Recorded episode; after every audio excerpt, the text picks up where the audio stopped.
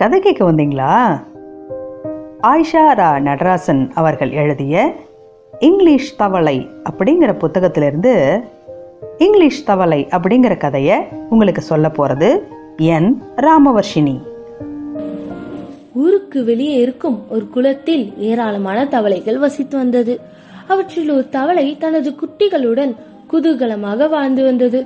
ஒரு நாள் அதன் குட்டிகளின் ஒன்று தாயிடம் வேகமாக வந்தது. ஏன் வேகமாய் வராய்?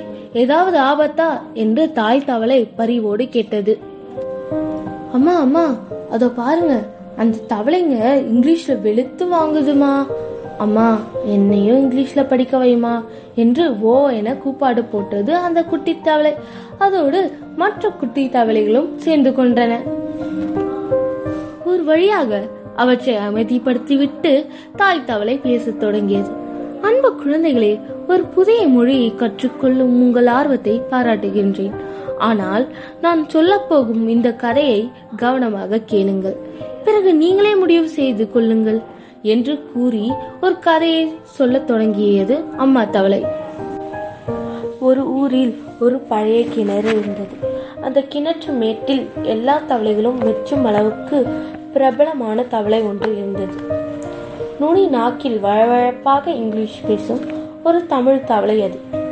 அந்த கிணற்றை சுற்றி இருக்கும் வயல்வெளியில் இருக்கின்ற எல்லா தவளைகளும் இந்த தமிழே தெரியாத இங்கிலீஷ் தவளை பேசுவதை கேட்கவும் ஆங்கில கலாச்சார முறைப்படி நடந்து கொள்வதை பார்க்கவும் பல தவளைகள் கிணற்று மெட்டுக்கு வந்து போயின.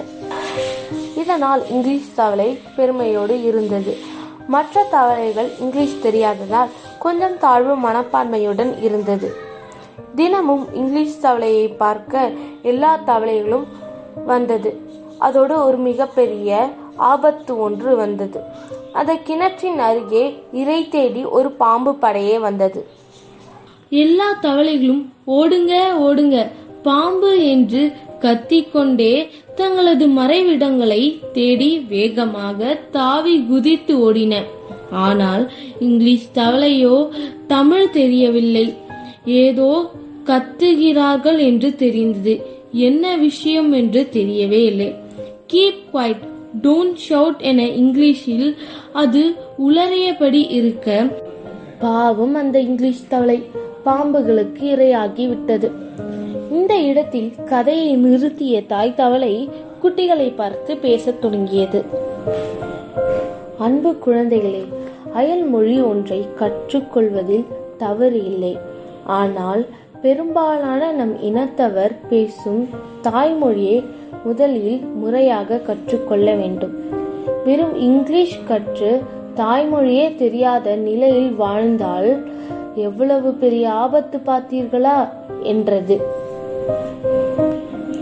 தாய் தவளை கூறிய கதையை கேட்டு ஆறுதல் அடைந்த குட்டி தவளைகள் அதன் மூலம் பெரிய உண்மை ஒன்றை உணர்ந்தன. முதலில் தாய்மொழியை தெளிவாக கற்போம் பிறகு அதன் வழியே ஆங்கிலத்தை கற்போம். நன்றி வணக்கம். தாய்மொழியின் அவசியத்தை தவளை கதை மூலமாக சொன்ன ராமவர்ஷினிக்கும் அதை அமைதியாக கேட்ட உங்களுக்கும் நன்றி. இயல் குரல் கொடை மூலம் பங்களிக்க விரும்புவோர் Iyal podcast at Gmail dot com என்கிற மின்னஞ்சல் முகவரியில் எங்களை தொடர்பு கொள்ளலாம். இணைந்து இயங்குவோம் நுட்பம் தமிழ் மொழியில் தழைக்கச் செய்வோம்.